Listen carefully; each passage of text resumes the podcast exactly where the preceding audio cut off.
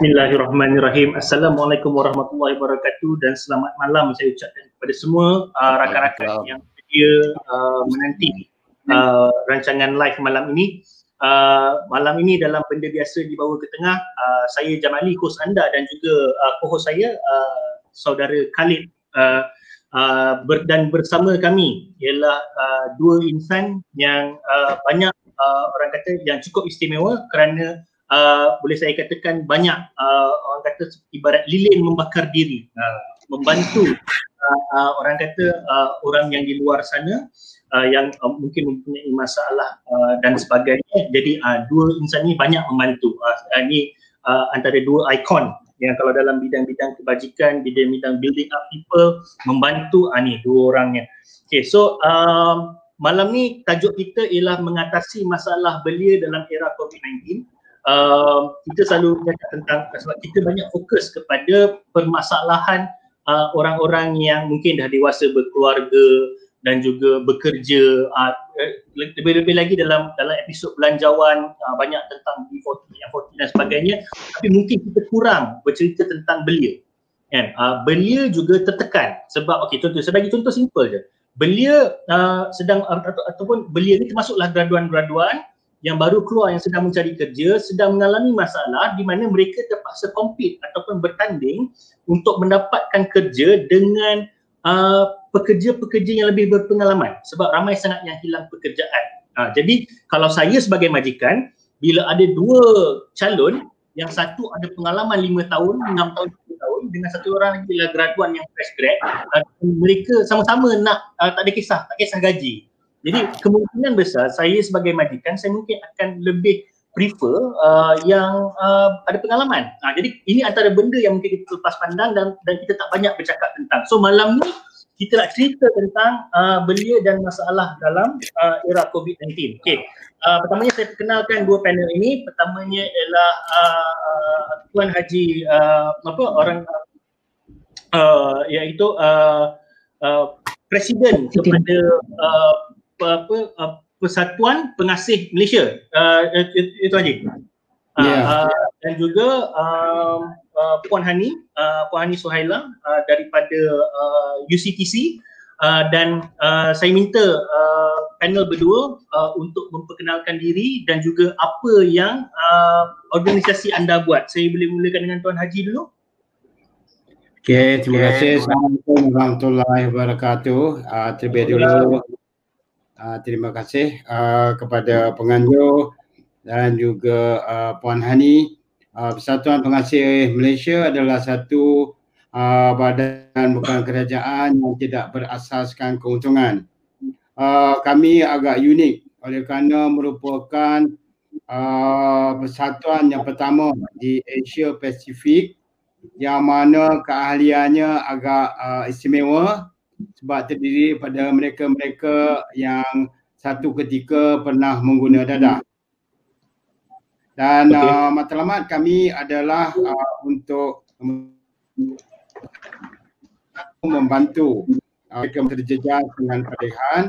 Uh, yang kedua juga ialah untuk membimbing mereka seterusnya dalam membina kehidupan baru serta juga di waktu yang sama kami juga banyak menjalankan program dan aktiviti pencegahan uh, termasuk jugalah uh, aktiviti-aktiviti gaya hidup sehat serta kesejahteraan mental.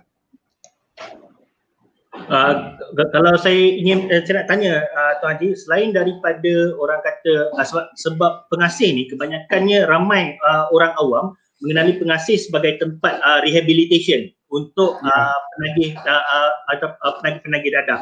Adakah uh, rehabilitation tu termasuk uh, orang kata uh, bantuan untuk uh, mereka uh, belajar berniaga ataupun adakah uh, lorongan kepada mereka mungkin buat sijil ataupun buat diploma maknanya uh, melanjutkan pelajaran adakah uh, ada tak pengasih uh, memainkan peranan dalam dalam dua aspek ni ya okey pada pada asasnya ialah pengasih kita uh, menerima mereka yang datang secara sukarela ataupun atas rujukan keluarga dan uh, mereka ini uh, kebanyakannya ada mempunyai masalah dengan uh, penagihan dan uh, daripada peringkat awal kita akan bantu uh, dia untuk mengatasi uh, penagihan.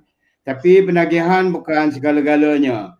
Uh, mereka juga kita terus uh, bantu dan bimbing untuk membina satu penghidupan baru. Hmm. Dapat yang mereka daripada masa belia masuk ke pengasih, uh, hmm. dia berkhidmat membantu orang lain dan di waktu yang sama belajar. Uh, malahan hingga kini ada beberapa orang yang ada diploma, uh, degree dan juga ada yang juga masters. Okay. So it's about basically pada saya it's about a university of life lah. Macam mana nak hidup. Hmm.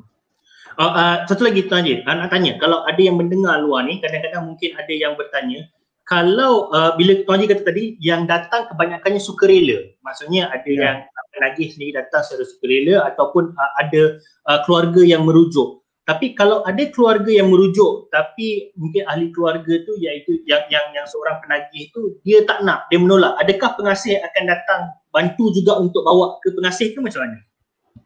Ya okey, pada pada asasnya uh, oleh kerana apabila mereka masuk ke pengasih dia tidak ada ikatan apa-apa dari segi uh, undang-undang which mm-hmm. mean in term of record dia clean dia okay. boleh selepas itu uh, contoh dia nak mohon beasiswa wow. nak masuk universiti nak buat loan bank dan sebagainya the, the record is clean hmm.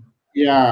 dan uh, tetapi walau bagaimanapun kalau kita faham dengan psikososial uh, satu orang penagih uh, mereka hidup dalam satu alam di mana mereka sentiasa dalam keadaan teruja ha, dia always high in life.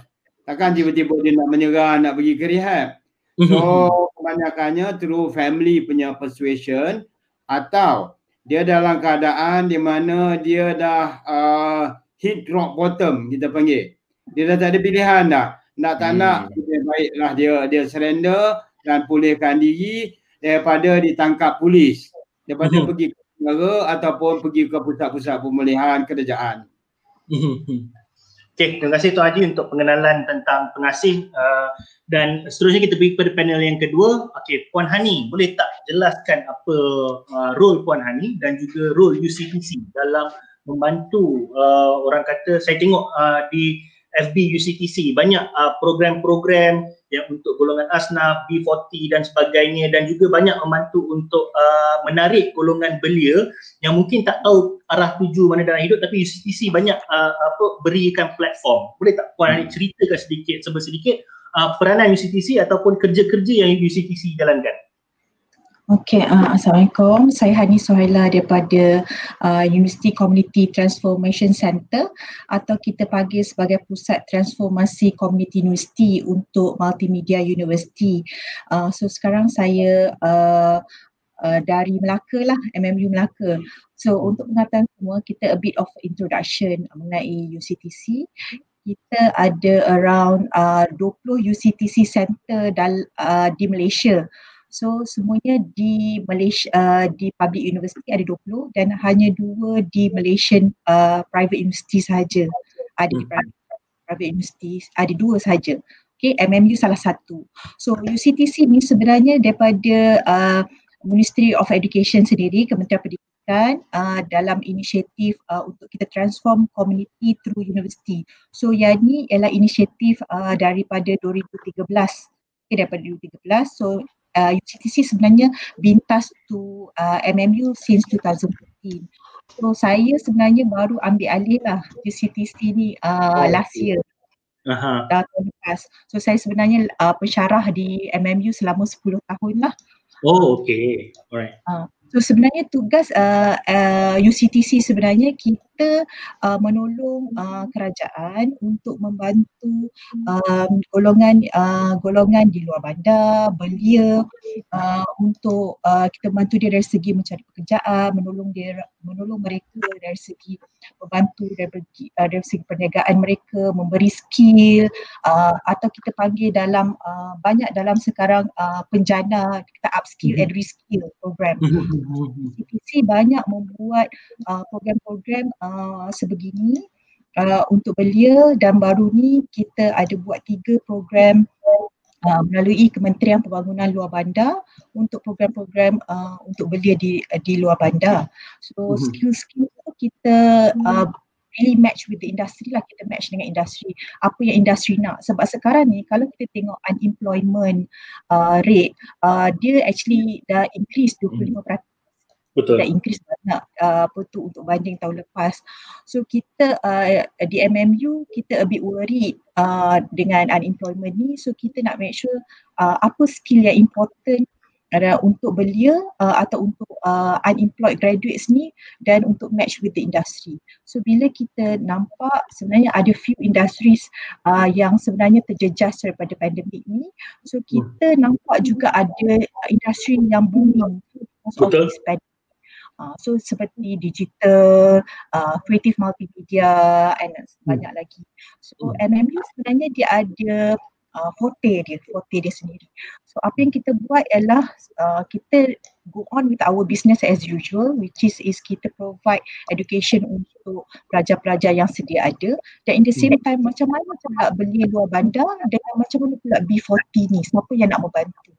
So that's why UCTC mengambil peranan ini membantu kerajaan uh, terutamanya kementerian-kementerian uh, dan memberi skill sebab kita ada expert Sehingga kita membantu secara uh, petu charity, cara uh, kebajikan kepada mereka lah hmm. sebab kita tahu uh, kita, uh, universiti sebenarnya tahu apa industri nak sebab kita yang hmm.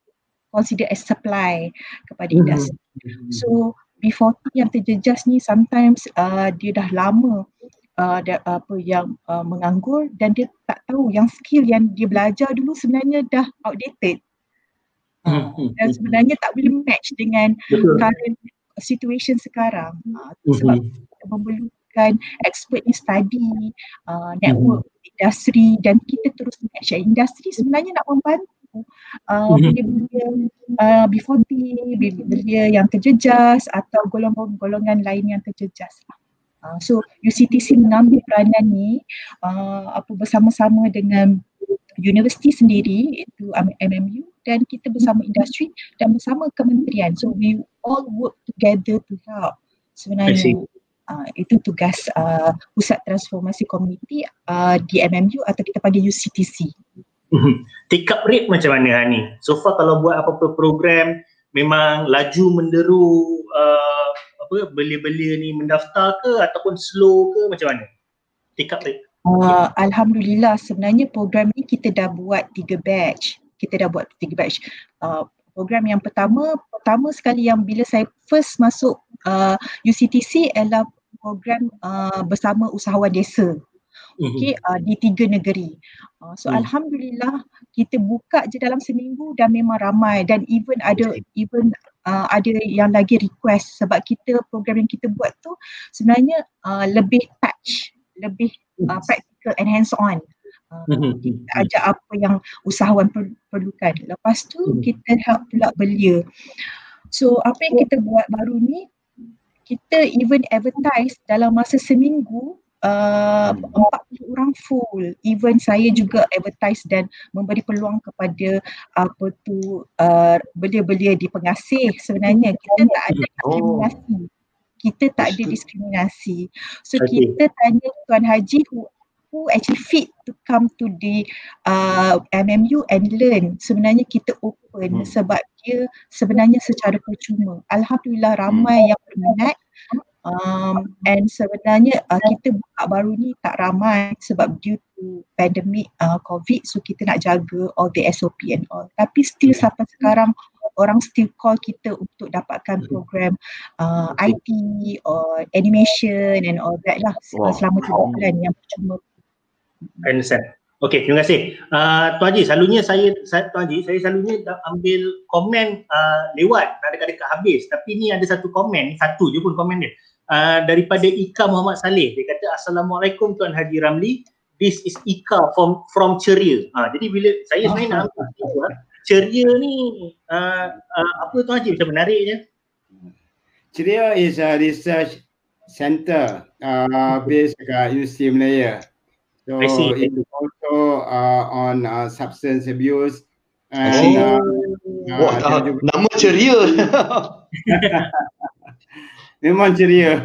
Oh. ceria belum ambil dadah. okey okey. Nak tahu. Okay, uh, Tuan Haji, okay. Um, uh, let's go to, uh, let's move to the questions. Uh, nombor satu, pertama sekali saya nak tanya pasal uh, perkara yang antara yang paling hangat uh, yang selalu orang cerita uh, dalam 2-3 tahun kebelakangan ini ialah tentang uh, mental illness dan juga depression. Yeah. Dan uh, dan itu ketika uh, kita dalam keadaan yang normal. Dan saya yakin bila masuk uh, era COVID-19 ni, pandemik ni, saya yakin uh, makin banyak orang yang rasa tertekan, yang rasa stres dan uh, yang pergi yang yang uh, membawa kepada uh, depresi dan mungkin juga uh, mental illness. Jadi uh, uh, mana yang dalam depresi dan diorang ni mungkin ada kecenderungan untuk hmm. mencuba orang kata dada substance-substance yang untuk pada mereka mereka rasa benda tu membuatkan mereka lupa kepada masalah. Uh, jadi macam mana uh, Tuan Haji, uh, pandangan Tuan Haji tentang benda ni dan mungkin uh, sedikit nasihat macam mana uh, belia-belia ni boleh kalau dalam keadaan depresi dan sebagainya ke mana boleh pergi dan sebagainya. Okey, uh, boleh boleh saya share screen? Boleh? Uh, boleh. Uh, uh, boleh, boleh. Uh. Uh, Tuan Haji tekan je share screen tu. Okey. Dia dia memang lambat sikit load. Hmm ataupun ada kalau Tuan Haji ada web yang nak kami bukakan dan kami boleh share pun boleh. Uh, just uh, PowerPoint daripada oh, okay. saya punya uh, laptop juga. Okay. Okay, is it, is it alright? Kan, kan. Uh, boleh tekan share screen bawah tu. Ah, ada share screen uh, boleh uh, dia ada option and then lepas share screen ada nak share tab ke ataupun application mana satu.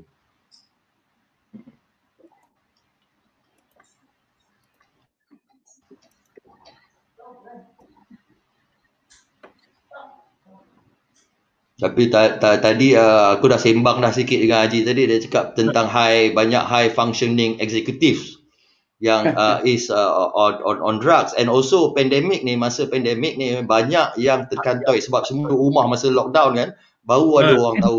Ni dapat tahu laki uh, apa ni uh, uh, buat dada an, bapa tahu anak anak tahu. Oh ya? Yeah? oh hmm. okey Ha, benda tu lepas pandang juga kan sebab sebenarnya selalunya dia orang ni closeted. Orang tak tahu. Yes. Kan. Jadi bila ba- terpantau rumah tu tiga bulan tu baru tahu. Ah. Yes. So banyak kes yang baru tahu. Hmm. Apa jadi tu Haji? Ada appear on screen tak? Tak ada. Uh, tak ada. Cuba uh, apa? Uh, uh, tak ada. Ah uh, tak apa Haji. Uh, kita, uh. kita go back tak uh, apa Haji cakap dulu. Hmm. Okay, alright. Uh, so basically apa yang uh, kita lihat uh, tentang cabaran kepada beliau is that uh, what we call this new normal. Dan hmm. new normal ni berat. People have to live in isolation. Is short of like sending people to jail, tapi kat rumah. So banyak orang akan melalui uh, sindrom kemurungan. Sebab hmm. asalnya kita sebagai manusia, kita adalah makhluk yang dijadikan bersosial. Betul. Kumpulan, berkawan-kawan kan. Tetapi hmm. apabila oleh kerana COVID ni dah uh, kena uh, duduk dalam isolasi and uh, mula terutamanya anak-anak muda yang dia punya uh, hormone still flow very fast and uh, very active tapi kena terkurung. So mm-hmm. of course, rasa lonely, rasa bosan and uh, a lot of time dia sama ada will be online ataupun dia akan uh, melamun. Uh, dan mm-hmm. dalam melamun ni kadang-kadang they go into mental tripping. And mental tripping can be can be very destructive kalau tak dapat di di di, di control. Dan uh, di waktu yang sama juga mungkin ada yang uh, low in motivation, uh, moody dan ini akan efek dia punya emosi dan dia mula mudah tersinggung. Uh, dan ini membuatkan kurang tumpuan, tak dapat fokus, ada yang tidur terganggu, ada yang selera makan dan juga kesihatan juga uh, terganggu. Dan mungkin melibatkan fatigue ataupun kelesuan, and uh, tak ada mood uh, dia jadi hilang mesra. Dan uh, ramai yang kita dapati oleh kerana macam ni uh, akan mencari mencari jalan untuk penyesuaian iaitu uh, the quick fix is to use some form of substance. Just to get rid of this pain. Uh, the substance can be many things as simple as uh, yang legal punya uh, minum arak ataupun even some go to drug dan sebagainya. Then hmm. what happen is that apabila uh, menggunakan uh, perkara-perkara macam ni, dia akan membawa dia pula ke satu alam yang di luar pada kebiasaan.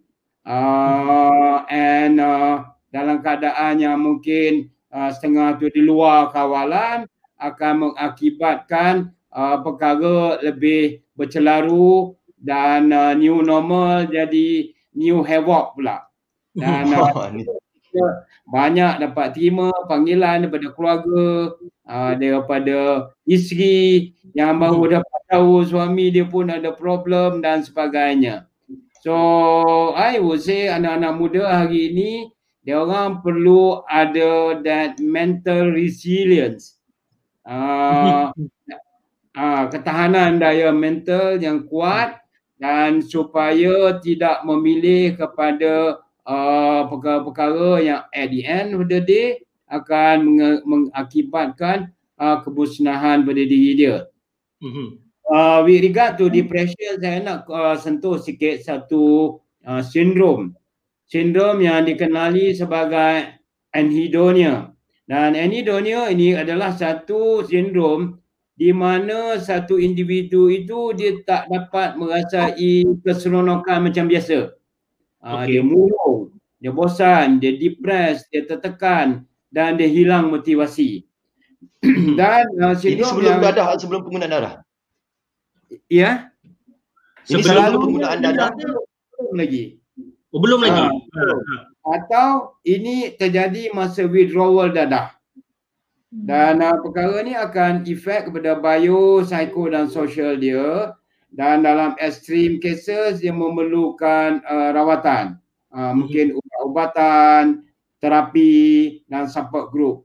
Dan uh, kalau perkara ini tak diurus uh, secara awal dia hmm. akan mungkin pergi ke komplikasi-komplikasi yang lain. Uh, contoh dia akan uh, pergi ke tahap pula kita panggil uh, psikosis uh, itu hmm. dah uh, benda yang berbeza lah hmm. Dia uh, uh, satu perkara yang saya uh, apa yang tuan Haji ulas tadi yang menarik ialah uh, tentang uh, uh, macam mana belia ni tengah hormon dia tinggi di mana dia memerlukan memerlukan dia untuk bergerak, bersosial, berkomunikasi dan sebagainya. Jadi bila dia tak buat benda tu dia rasa terkurung, dia rasa cepat murung sebab dia macam dia melawan norma yes. badan dia lah basically yeah. untuk dia bergerak. Sebab benda ni saya kata dia menarik sebab masa awal-awal PKP berlaku dulu, saya tengok di media sosial ramai uh, pelajar-pelajar universiti yang uh, komplain yang hmm. banyak dalam keadaan stres dan penerimaan uh, warga maya kebanyakannya negatif. Dia kata Allah dulu aku hidup lagi susah lah, aku hidup lagi ni. Tapi okey, walaupun lagi susah, tapi sebenarnya uh, walaupun susah tapi kita bergerak kita tak kisahlah kerja susah ke apa benda tapi kita bergerak kita berjumpa hmm. kawan kita bersosial dan sebagainya sebab tu kita walaupun dalam ketika itu keadaan kita susah tapi mental resilience kita tinggi sebab uh, we feed the uh, uh, mental needs maksudnya untuk bersosial berkawan dan sebagainya.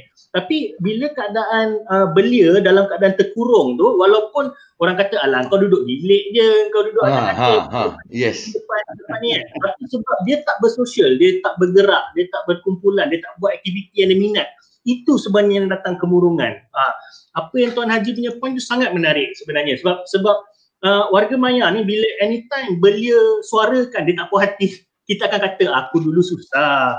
Ha, dulu kau macam Ya, tak boleh lah compare. Difference. Ha, tak boleh compare. Ha, situation different. Hmm. Betul? Different kan? Yes. Lain kan? Ha, kan? Sebab kita selalu compare lah benda tu kan. Dan dia buat satu gap tau. Satu gap uh, uh, distrust di antara generation.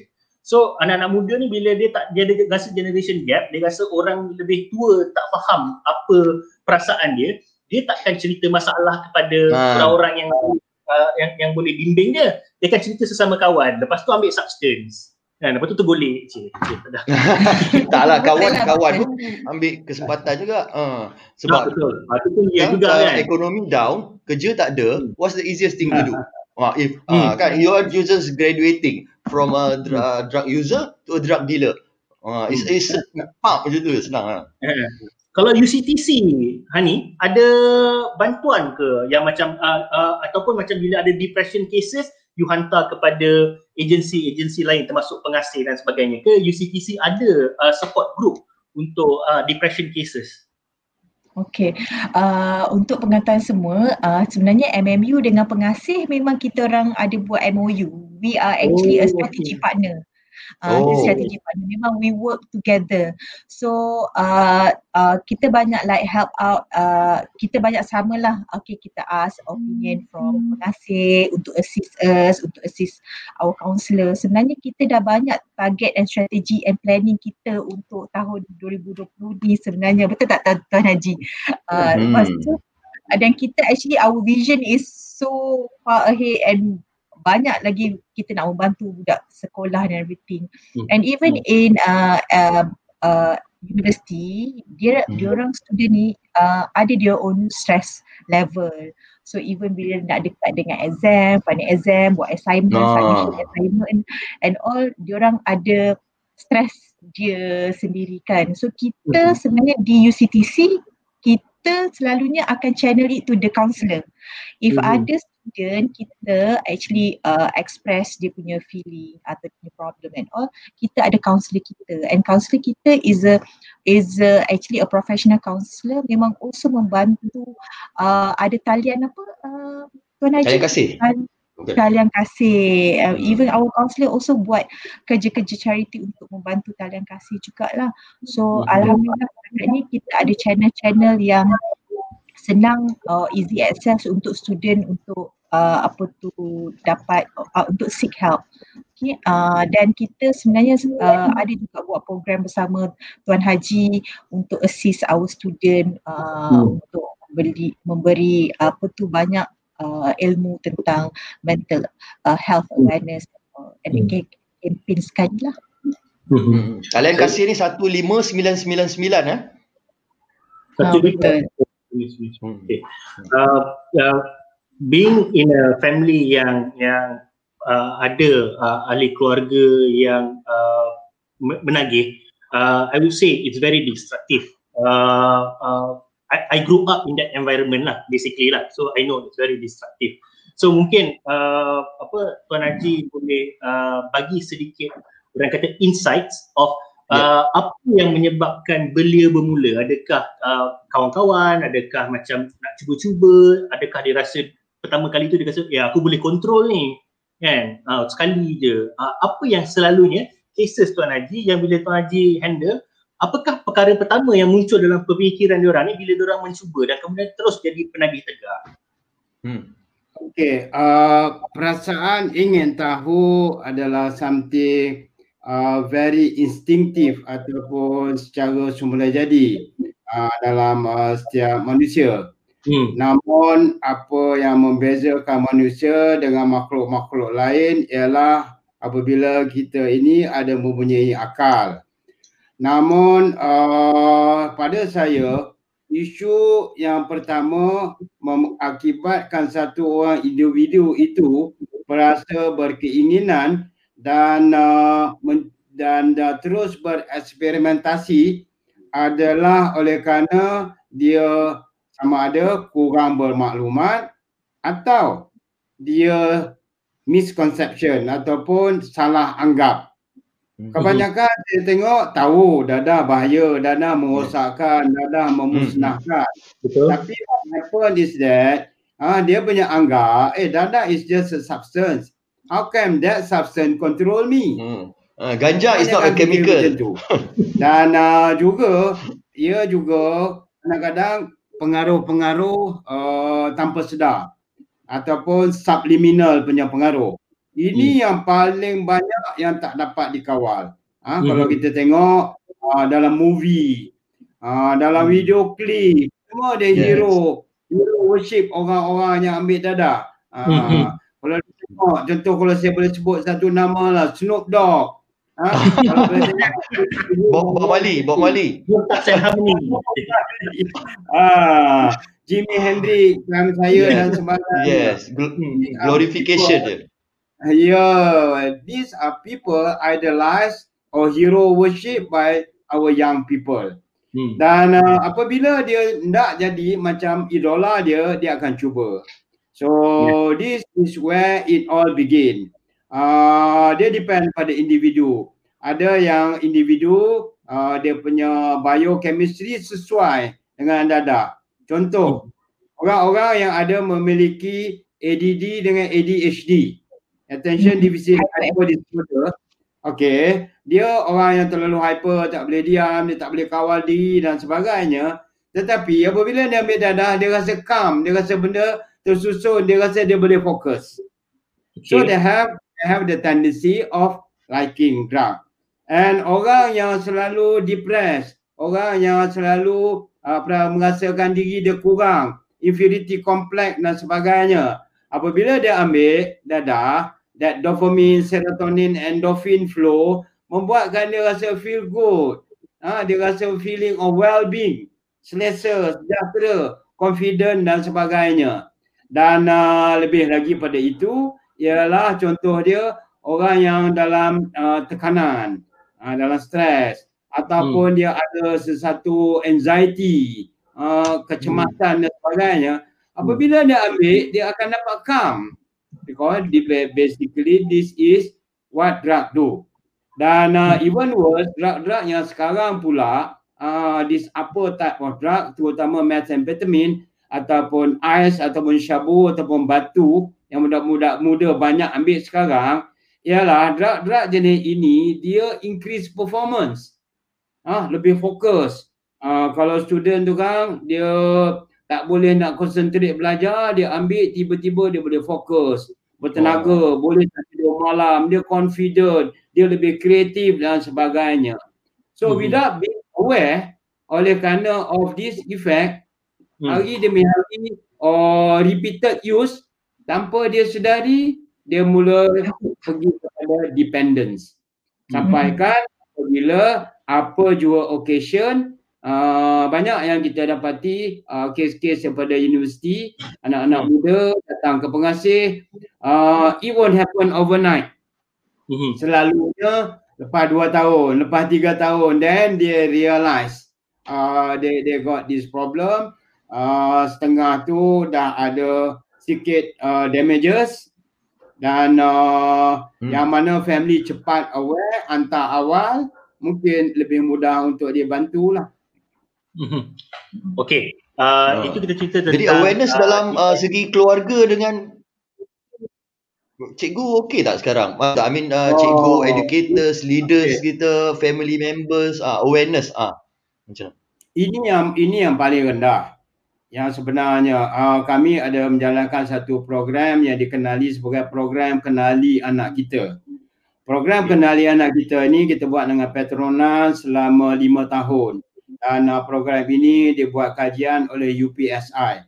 Uh, dalam kajian itu kita dapati antara perkara yang paling kurang dibincangkan oleh ibu bapa kepada anak ialah dua perkara. Satu isu-isu berkaitan dengan sexuality dan yang kedua eh, yang yang paling rendah adalah dadah.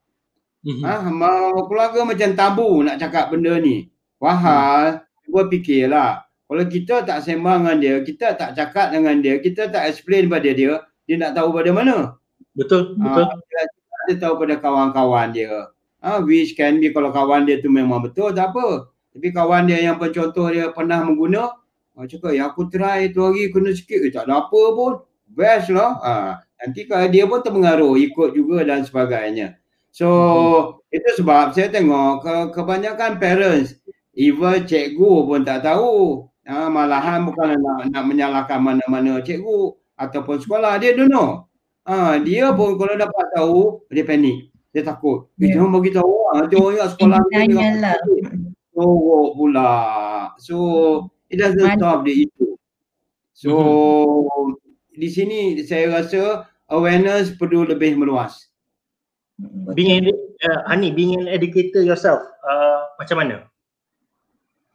Uh, itulah bila uh, saya kenal dengan Tuan Haji ni, uh, kita pun tak tahu sebenarnya kadang-kadang student menggunakan benda ni untuk boost dia punya energi dia and boost untuk dia punya fokus dia and also sometimes students ni dia ada some stress, uh, some expectation from the parents untuk dapat all A's, contoh untuk dapat four flat atau dia ada scholarship dan dia, dia terpaksa uh, apa tu ada requirement yang terpaksa or else scholarship scholarship ni kena revoke uh, macam tu. Mm-hmm. So perhaps kita tak tahu uh, apa tu budak-budak ni actually ambil benda-benda tu and also lecturer kita tak tahu uh, apa kadang tuan haji kata oh kita tengok bola mata dia ke besar ke kecil ke? Ha, kita ha, tak tahu sebenarnya. Budak-budak ni actually high ke apa ke kan? Yang kita tahu budak tu kena attend kelas uh, hmm. uh, on time atau uh, according to the percentage dia lepas tu hmm. score. Jadi we do not know behind it. That's why it's very important MMU kita actually match dengan kita bekerjasama dengan pengasih ni sebenarnya kita perlu learn more. Kita perlu ada banyak campaign awareness. Kita perlu uh, counselor kita lebih equip dengan knowledge knowledge skills hmm. yang uh, yang lebih mendekati uh, apa tu student-student kita. Untuk lebih diorang lebih uh, apa tu lebih dekat, lebih senang untuk dia orang uh, share uh, masalah and also that dia tak guna something else benda uh, untuk dia melupakan masalah dia. Tu tak. Uh, so this is actually very important uh, as a lecturer lah.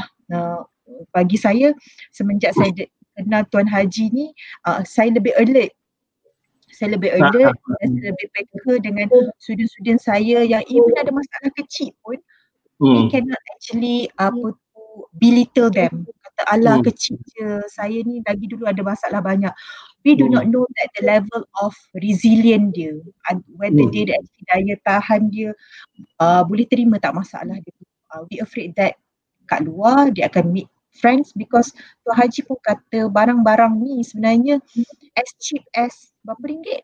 Tiga ringgit, empat ringgit they, no. they, can, they can easily access juga dekat luar. So um, sepatutnya memang educator and very important as a parent, saya pun parents, kita pun kena tahu uh, and dekat dengan anak-anak kita lah. Hmm. Uh, ni ada komen daripada uh, James Vinzi, dia kata totally agree, counselors and lecturers need to learn these skills. Uh, sebab, sebab, sebab, bila cakap pasal benda ni, e, educators kenal tahu tak ada problem ataupun kecenderungan pelajar ke arah tu sebenarnya uh, bila cerita pasal ni dia, dia teringat zaman saya belajar dulu juga. Seingat saya so far tak adalah ed, uh, educator ataupun lecturers uh, zaman tu yang macam uh, ada ambil peranan macam aware of apa kata apa jadi dekat uh, keliling uh, pelajar ataupun nampak uh, apa kata uh, sign-sign ataupun uh, tanda-tanda amaran tentang pelajar ni mungkin ada bermasalah dan sebagainya. Masa masa saya tak adalah, tak tahu sekarang macam mana. Dan adakah cikgu-cikgu di sekolah dan juga uh, uh, pensyarah-pensyarah uh, di uh, disiap sediakan dengan benda-benda macam ni. Sebab MMU basically okay lah sebab dah ada satu orang kata collaboration uh, dengan pengasih. So kalau apa-apa MMU apa orang kata uh, lecturers nampak uh, ada tempat untuk di uh, jadi kita tak tahu uh, universiti lain ataupun sekolah. Uh, sebab kadang-kadang sebab saya ada juga kadang-kadang dijemput ke sekolah uh, sekolah uh, sekolah menengah especially lah untuk cerita tentang uh, uh, dadah ni. Uh, uh, tapi uh, setakat situ. Adakah uh, ada maksudnya uh, uh, cara lain untuk counselling dan sebagainya? Saya tak tahu benda tu. Adakah hmm. uh, uh, sekarang guru-guru dilengkapi dengan uh, orang kata ilmu ni? Uh, itu pun saya tak tahu. Um, ada uh, tuan Haji adakah uh, sekarang di sekolah-sekolah uh, ad, selain daripada guru counselling adakah guru-guru biasa mungkin tuan Haji tahu yang dilengkapi dengan macam orang kata boleh nampak tanda-tanda awal ni Okey, di di negara kita di Malaysia uh, di tahun dua sekitar tahun 2000 uh, baru wujudnya universiti yang mana mempunyai specialization dalam substance abuse ataupun addiction uh, iaitu Universiti Islam uh, antarabangsa ya USIM ya oh. Universiti Islam Malaysia dan uh, di situ terdapat beberapa fakulti uh, yang menjuruskan bidang counselling tetapi specialization on substances. Dan uh, awareness uh, on this masih very very low dan yang membimbangkan ialah kebanyakan uh, policy makers or even uh, educators are in denial. Yang dalam nafi oh benda ni takkan jadi pada sekolah saya. Perkara ni takkan jadi dekat universiti kami uh, itu sebab saya nak puji kepada MMU they have the courage not to deny uh, the whatever problem so that dengan kita admit we might have a problem then only kita boleh prevent. So mm-hmm. what happen is that uh, Uh, kami pernah terima uh, satu aduan daripada satu pihak universiti yang mana student dia nak terjun daripada uh, flat. So dia ingat student dia depressed sebab gaduh girlfriend dan sebagainya. But upon further this uh, investigation, baru dia tahu student ini menggunakan dada. Dan mhm. bukannya baru dah tiga tahun menggunakan dada. So those are some of the incidences and symptoms yang kadang-kadang uh, educators especially uh, in denial. Kita bukan hmm. nak, nak nak apa uh, nak nak nak want to put the blame on educator. Hmm. Tapi dia sendiri pun tak tahu. Ha, kalau uh, cikgu contoh dia ataupun lecturer dia jumpa bahan tu uh, dalam uh, bag ataupun dalam uh, kepunyaan student tu. Dia pun tak kenal. Hmm. Uh, so this uh, and symptom juga. Uh, it's good that saya puji uh, because we have been trying to do a campaign uh, hmm. a drug free campus and MMU is the first one to dare to take it. Apa kita nak takut kita declare the campus kita this is, uh, is a drug free compound. Mm-hmm. Uh, it's a, a smoke free zone. This mm. is a drug free zone. Uh, mm. And baru dia buat aware lah, jangan main-main dekat sini uh, we are allowed to do this and automatically the awareness pun akan uh, meningkat. So okay. I would say this is very important. Hmm. So kita dah cerita pasal uh, depression yang mungkin lead kepada penyalahgunaan dadah. Uh, basically uh, uh, ini adalah key point uh, yang kita cerita bincang pasal ni uh, tentang uh, belia berdepan dengan masalah-masalah uh, yang yang mungkin dihadapi ketika uh, era COVID-19 ni. Uh, tapi itu satu part depression and then uh, uh, kita cerita pula satu part lagi yang mungkin uh, besar juga sama besar juga iaitu uh, kerisauan uh, grad, graduan-graduan ataupun bakal lah. graduan ha? Ha, uh, uh, kerisauan dia orang tentang uh, mungkin uh, alam pekerjaan. Ha, ini antara benda uh, yang sebab uh, tadi Hani dia cakap pasal uh, upskill dengan reskill. Uh, dan juga mungkin ada yang di antara pelajar-pelajar ni yang tengah stres bukan saja pasal kerja tapi pasal ibu, ibu bapa juga yang hilang pekerjaan. Jadi uh, sebagai uh, seorang uh, pengajar dan juga orang kata uh, di MMU sendiri macam mana uh, uh, Hani uh, apa kata uh, nasihat tentang reskill and upskilling. So, macam Hani cakap tadi, benda tu penting iaitu uh, macam mana kita nak matching kan kita students kita, pelajar-pelajar kita punya skill dengan uh, demand hari ni. Ya, uh, apa industrial demands. So macam mana Hani? Okay, uh, uh, macam saya kata tadi, kita punya unemployment kita sangat tinggi uh, dan uh, naik uh, sebanyak 25%. So sekarang around 100 over 1000 lah unemployment hmm. graduates. So ditambah pula tadi apa uh, Encik Jamali pun cakap kita pula dia nak nak berlumba-lumba dengan uh, apa tu uh, yang mana yang hilang pekerjaan okay, sebab, sebabkan uh, pandemik uh, uh, sebabkan hmm. MCO and everything kan so ramai yang hilang pekerjaan ramai yang company and everything. So kita punya belia kita graduan kita yang nak berlumba-lumba mencari pekerjaan dengan uh, sama-sama dengan yang dah sedia hilang pekerjaan lah. Uh, terutama sekali kalau perasan kita industri like airlines uh, banyak tutup host, ho- uh, hotels uh, tourism and all that.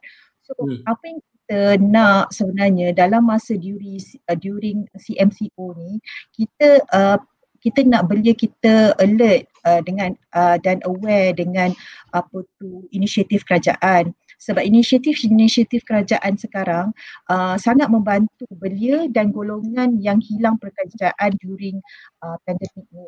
So banyak yang kalau kita alert dengan belanjawan uh, yang terbaru, banyak dana-dana sebenarnya dah ter, uh, uh, yang disalurkan belia, untuk golongan uh, yang uh, terjejas, B40, usahawan yang terjejas, usahawan PKS yang terjejas semua. So skill very important uh, dalam uh, uh, during this pandemic untuk kita belajar lah. So maknanya kita nak belia kita sentiasa uh, nak belajar, learning new skills. So skill-skill yang important sekarang yang perlu uh, belia belajar ialah digital literacy. Maknanya dia perlu belajar something that related to digital skills macam digital marketing, uh, even a simple coding untuk membantu uh, yes. uh, buat website pun membantu. Uh, saya ni uh, diploma in computer science dulu. Uh, so saya dah lupa dah uh, apa tu programming-programming. Tapi sebenarnya programming, simple programming is very helpful. Macam HTML5, iOS, yeah. Android, mobile app. This is actually digital literacy yang perlu kita tahu untuk membantu kita untuk bekerja sebab industri sekarang mencari apa tu siapa yang tahu skill-skill macam ni. So hmm. another thing, skill yang perlu bekerja atau orang luar tahu apa yang hmm. industri nak ialah seperti image editing ke hmm. atau graphic design. Okay, hmm. graphic design atau animation. Okay, benda-benda hmm industri-industri ni is booming even though hmm. most of the industries dah uh, dah slow down tapi hmm. uh, we need this kind of yeah. uh, skill okay graphic hmm. design animation and image editing so hmm. that's why uh, MMU kita nak uh, buat program tu uh, kita panggil belia B40 B40 luar bandar uh, di mana bila kita compile database tu most of them they are graduate students. Graduate student yang telah lama uh, apa tu tak dapat kerja. So even though dia orang ada different bachelor's degrees atau different diploma atau sijil saya kata tak apa tak ada masalah. If you are fast learner you masuk dalam program ni selama 3 bulan dan kita teach you. So ada hmm. yang datang daripada different background of degree dia orang dapat masuk and kita masukkan pula dalam industri and now they are working uh, in, in the in the big companies. Uh, mm-hmm. Yang tu uh, they are coming di family background yang bapa apa tu uh, uh, tak ada enough tak ada cukup pendapatan and all low income and everything. Mm. So another thing uh, beli yang perlu tahu ialah macam Microsoft Office. So, kadang-kadang orang kata eh kenapa perlu tahu Microsoft Office benda simple oh, kan? penting kan betul ha. tak and kadang-kadang kita tak basic, tahu dalam basic. Microsoft Excel tu sebenarnya banyak lagi we should explore betul so basic basic things ni sebenarnya kadang-kadang graduate tak tahu funny thing is they are not not equipped with the uh, uh, uh, uh, in-depth knowledge of Microsoft Office uh, hmm. macam Excel uh, and all. Yes. PowerPoint sebenarnya. Kadang-kadang puan ni, kadang-kadang dia orang ni uh, bukan kita kadang-kadang bukan nak in depth sangat, bukan nak macam power sangat tahu every single thing, tapi kadang-kadang uh-huh. basic pun tak lepas. Ui geram. Geram. Lepas tu ada satu lagi uh, sebenarnya bila saya study and saya tengok apa banyak-banyak companies dia kata dia nak student juga tahu buat uh, presentation slides. So hmm. ramai yang macam graduan tu dia belajar presentation slides dia daripada PowerPoint sahaja. Sebenarnya hmm. PowerPoint is only one of it. Kita ada hmm. banyak. Kita ada banyak tu.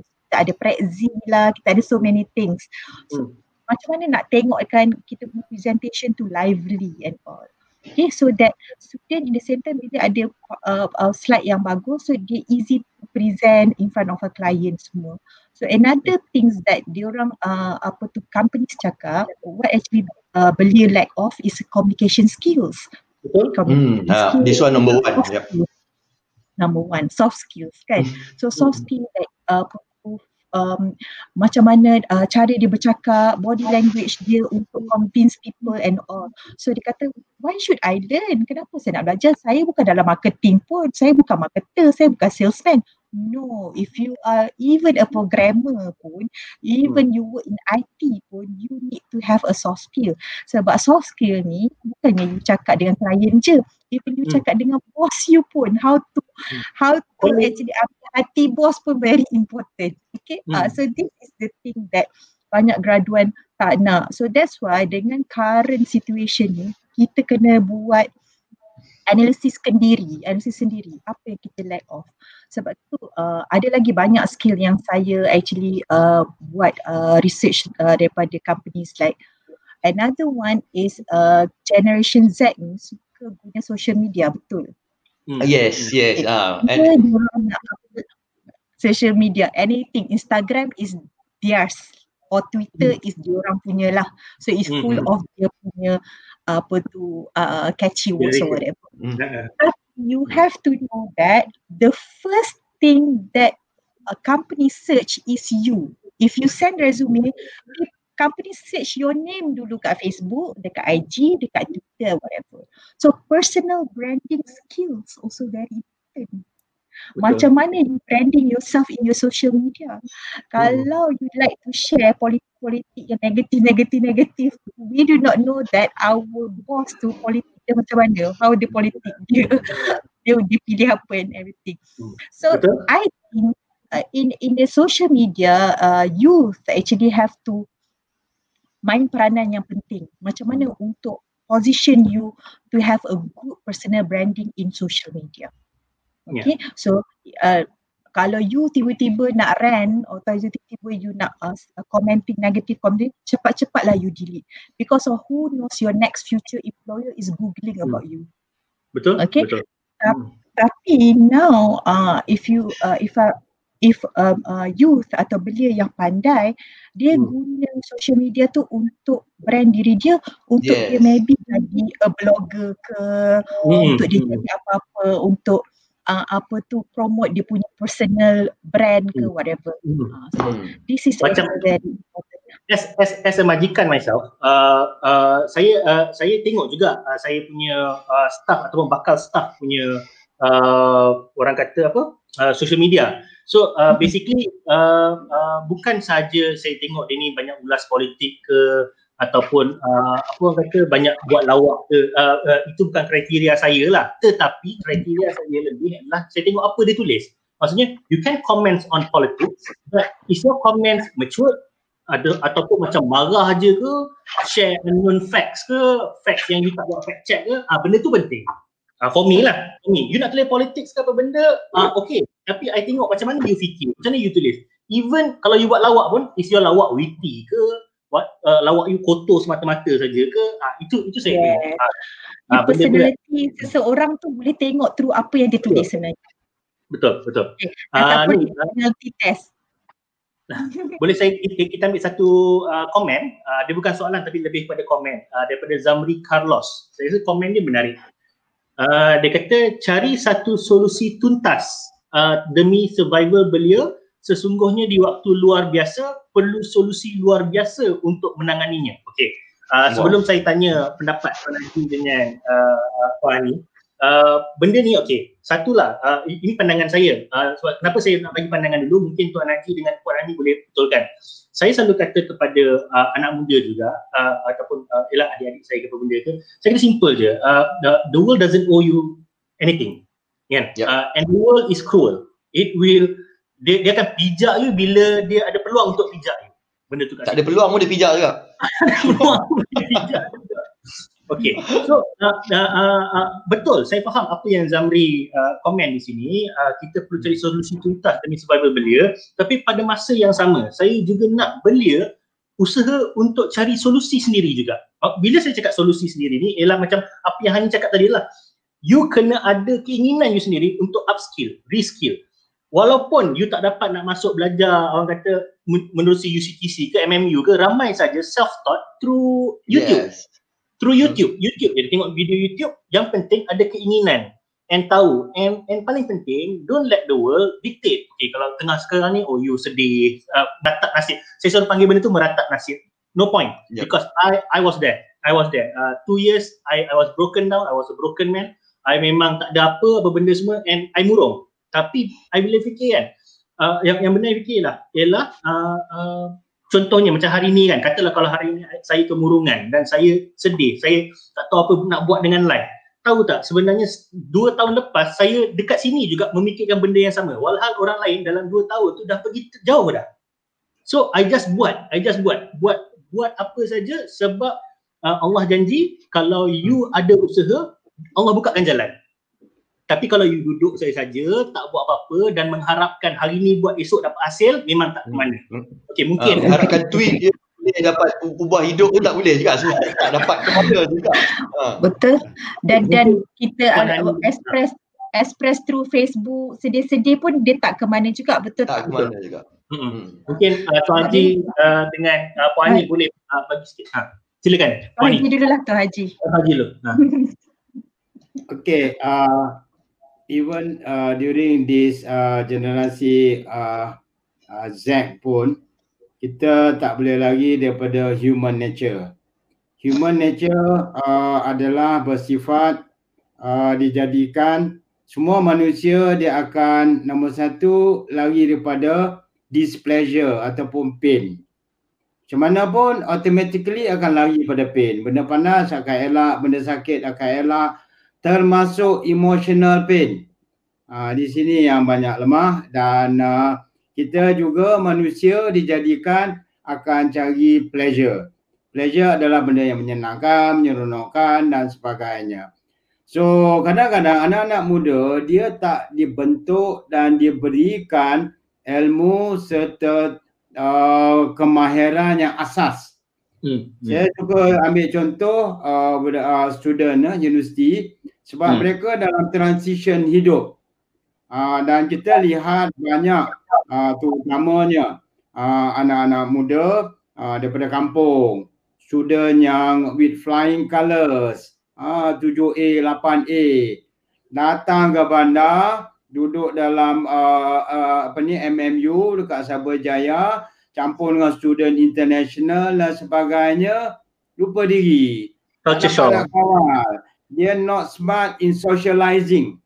Hmm. Ha, dia hmm. don't know how to say no to to friend dan sebagainya. Yes. So much. So dia jadi people pleaser. Nak ambil hati. Dan uh, di sini yang kadang-kadang uh, kat sekolah tak ada ajar social skill. Yep. Dan kebanyakan anak muda kita socially not competent.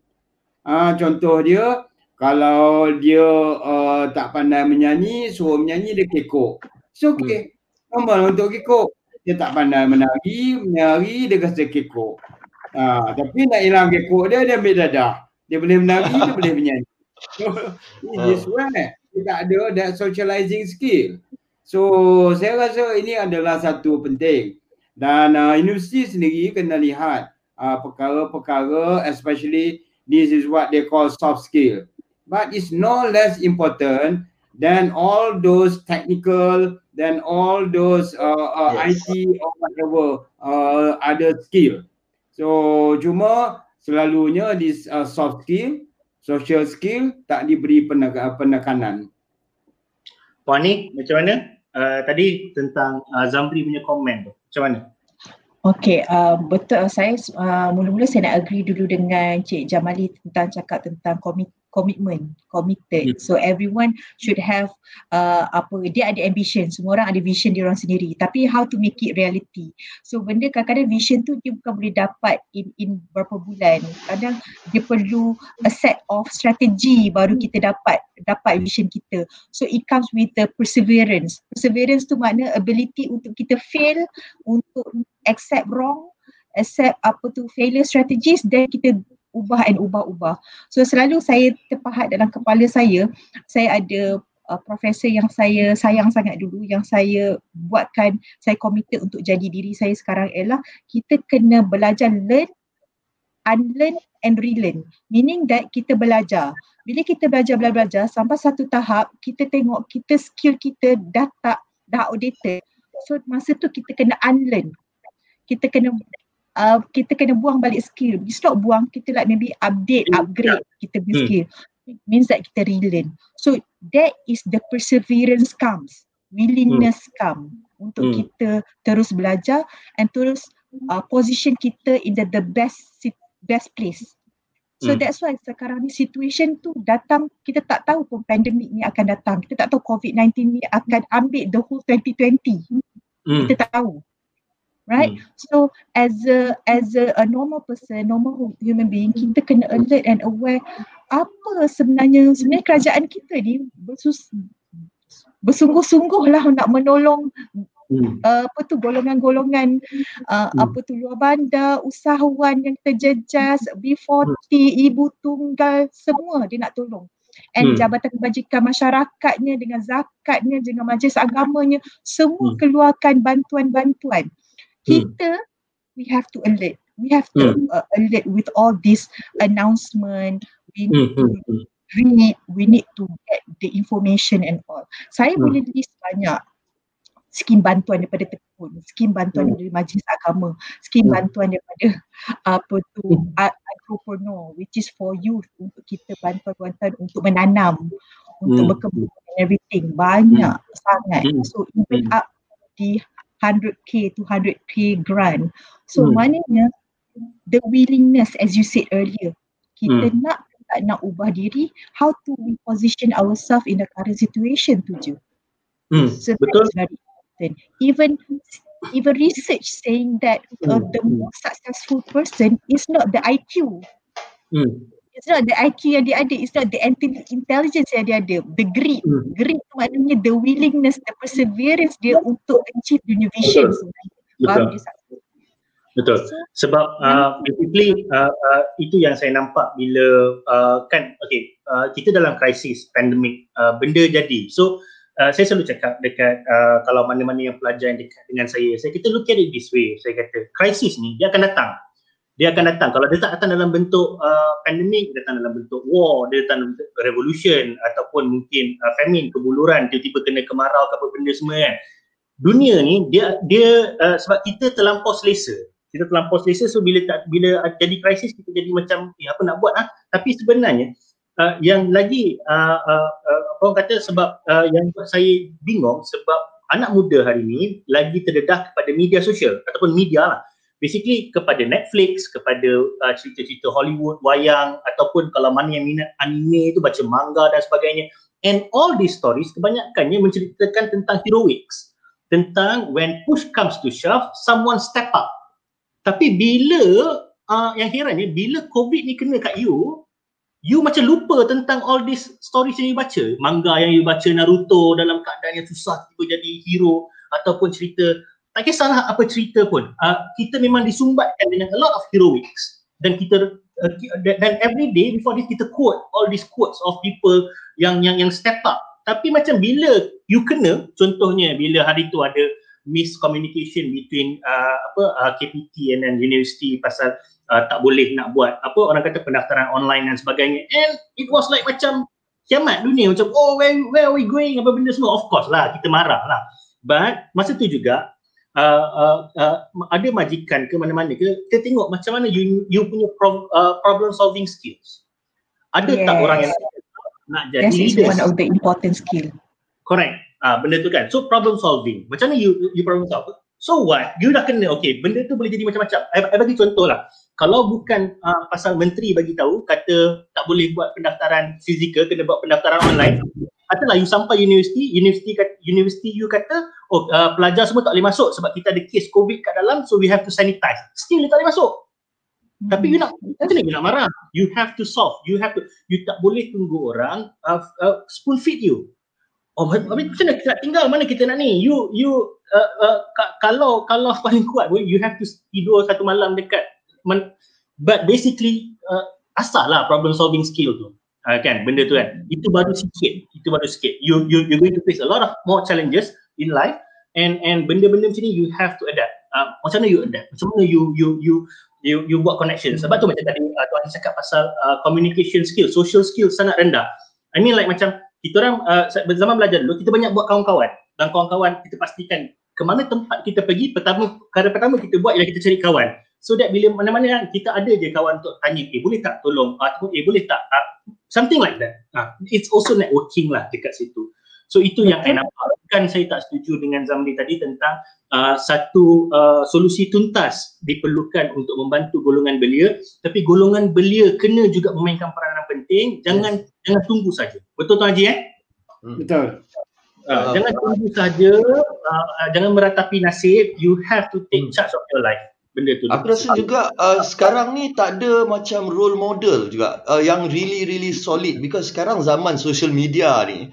Okay dulu mungkin uh, ada banyak bukan ada banyak role model but zaman dulu ada orang tapi we only see the good side because tak ada social media and internet. Betul. Sekarang you take uh, someone you are generally ada je, uh, ada je buruk dia so you tak ada hmm. macam someone to look up forward to uh, hmm. I think mungkin lah itu one of the issues tak ada role model tu Mungkin. Okey, uh, kita ambil satu uh, komen ni daripada Adlin Haji Aris.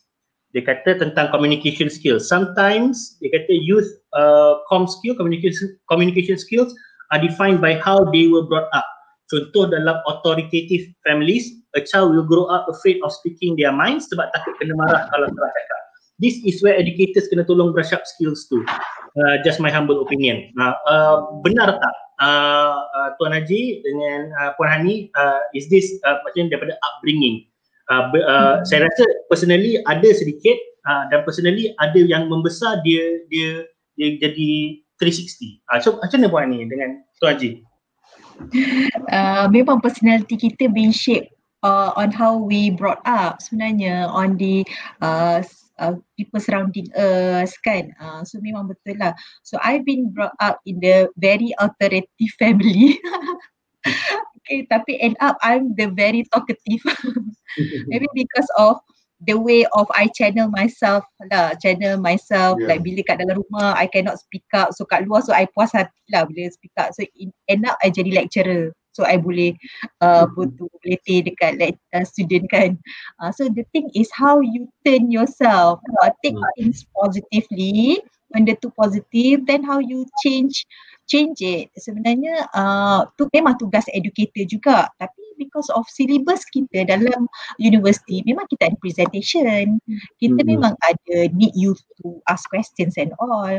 So mm. sebenarnya dalam during four years of degree tu kita dah memang embedded dah benda-benda soft skill tu. Cuma hmm.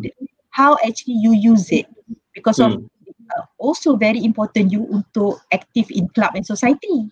Hmm. Untuk hmm. buat program, hmm. untuk buat hmm. program dengan pengasih contohnya untuk buat kerja volunteerism ke, untuk buat kerja-kerja charity baru you buka minda you baru you uh, apa ada communication skill uh, uh, uh, apa tu uh, berlatih untuk bercakap dengan orang. Uh, so hmm. this is all the things that uh, memang kita kat family memang being brought up like that tapi university is where you you reshape balik uh, rebrand buka, hmm. yeah buka hmm. balik skill-skill you tu you boleh brush up your skills sebenarnya hmm. in societies and everything hmm. uh, so that uh, is how actually I, I, I get yeah saya boleh relate sebab uh, that's what happened to me during my university time. So macam uh, kat university tu I cuba untuk re uh, calibrate myself lah untuk benda tu lah. Uh, benda tu. Uh, mungkin Tuan Haji, uh, Tuan Haji uh, lagi lah dalam uh, orang kata bidang yang banyak uh, apa kata ber uh, ber, uh, berurusan dengan uh, sama ada individu ataupun keluarga yang ada keluarga yang menerima orang kata uh, Uh, bekas-bekas penagih ni dengan tangan terbuka dan jadi very supportive. Ada setengah yang tak supportive langsung tapi apa-apa pun keluarga main peranan dalam pem, apa orang kata uh, uh, pembinaan diri. Jadi macam mana Tuan Haji kalau ada Tuan Haji nak nasihatkan kepada family-family tentang uh, macam mana nak jadi supportive? Uh, dalam konteks uh, social behavior ataupun uh, kalau saya relatekan balik kepada uh, addiction dia punya root cause in all broke down or started daripada keluarga sendiri. Dan uh, being parent most of us do not learn in school or in university how to be good parents. Kita model parents kita daripada kita punya parent uh, ataupun daripada makcik, maklong kita tengok dia membesarkan anak kita pun uh, apabila by default tiba-tiba jadi ayah, tiba-tiba jadi ibu, mula-mula banyak yang just by try and error. Dan uh, in the process, uh, dalam kita membesarkan anak-anak, kalau kita pun dari segi Islam, anak-anak tu ibarat kain putih. Ibu bapa lah mencorak kan. So that is one aspect.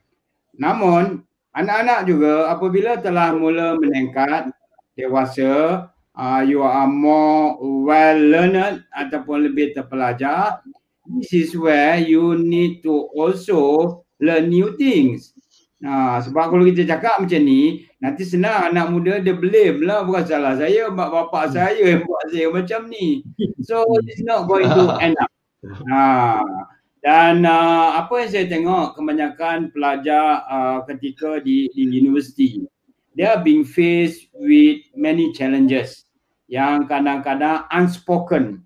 Ha, dan uh, they are being faced with not only study tetapi hmm. dengan peer surrounding dia. Ha? Anak orang yang not so well to do pergi kat kampus dia tengok kawan dia pakai oh kasut dia beratus pakai. Ha? Dan uh, anak yang mungkin yang berada ini time dia nak show off. Ha? dia punya jam yang harga beribu-ribu.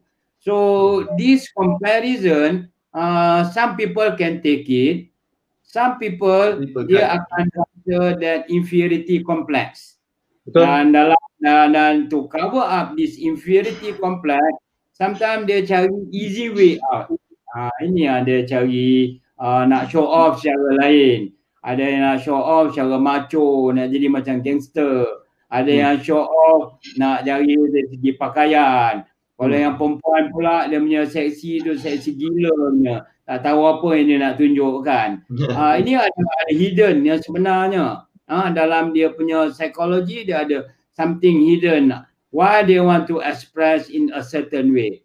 Uh, this hmm. is where the role of educators. Saya rasa, saya tengok uh, di kampus perlu wujudkan satu suasana sosial yang sehat. Because kita, we are social creatures.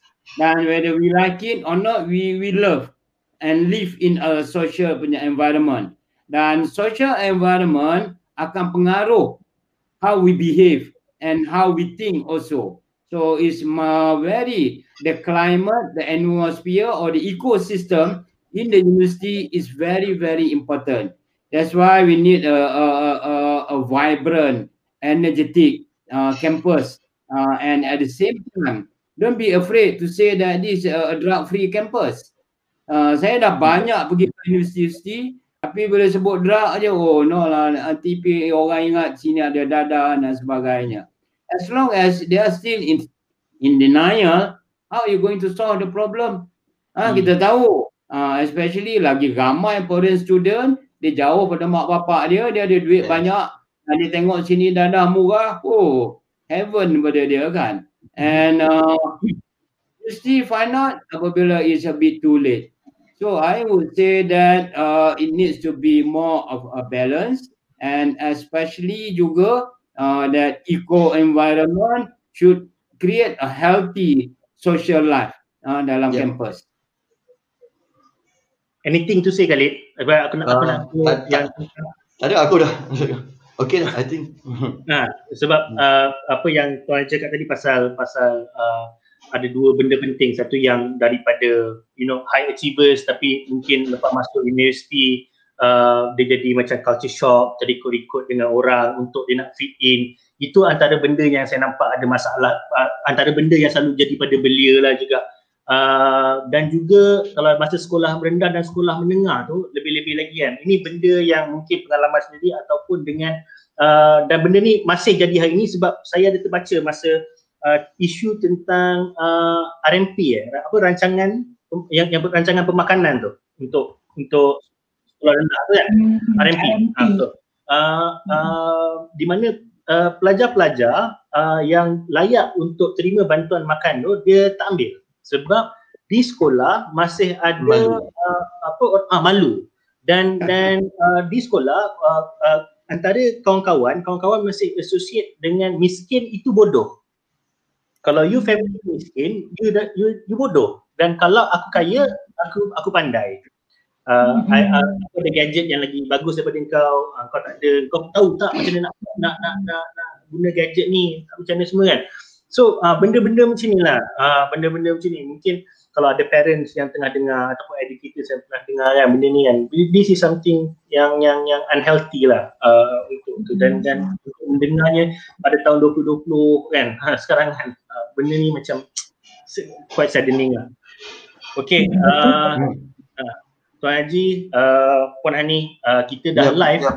Saya minta sejam je hari ni daripada your time. Tapi hari ya, sejam 20 minit dah. Ha, sejam 20 minit uh, dipinjamkan kepada kami. Terima kasih banyak-banyak uh, Tuan Haji dan uh, Hamli, uh, Puan Hani, terima kasih. Terima kasih. InsyaAllah. InsyaAllah next time ada lagi. Hmm, InsyaAllah boleh ya, uh, kita boleh panggil untuk next round uh, bulan depan kita cerita pula masalah apa pula yang, yang sedang terjadi dalam media. Okay. Uh, InsyaAllah. Kalau, kalau ada yang berminat untuk uh, orang kata bertanya lebih lanjut boleh uh, hubungi sendiri Puan Hani ataupun uh, hubungi uh, inbox uh, orang kata uh, UCTC, page UCTC sendiri. Uh, dan juga mungkin kalau memerlukan bantuan daripada Tuan Haji Ramli uh, untuk uh, ada mungkin masalah peribadi ataupun masalah dengan keluarga boleh minta nasihat. Ya Tuan Haji eh boleh eh uh, hubungi si pengasih. Uh, pengasih uh, more than willing to help uh, I'm sure. Benda tu dekat situ. Okay, uh, terima kasih Khalid kerana menemani dan sudi bersama aku juga. Oh. malam ni. Uh, kepada okay. semua yang menonton, uh, terima kasih banyak-banyak. Uh, uh, daripada awal sampai habis. Kepada yang uh, komen juga terima kasih. Kalau ada yang terlepas pandang komen, saya minta maaf. Segala yang baik itu datang daripada Allah. Segala yang buruk terkasar bahasa terguris hati adalah uh, kekurangan uh, manusia itu sendiri. Assalamualaikum warahmatullahi wabarakatuh. Terima kasih Tuan Haji. Terima kasih Waalaikumsalam warahmatullahi wabarakatuh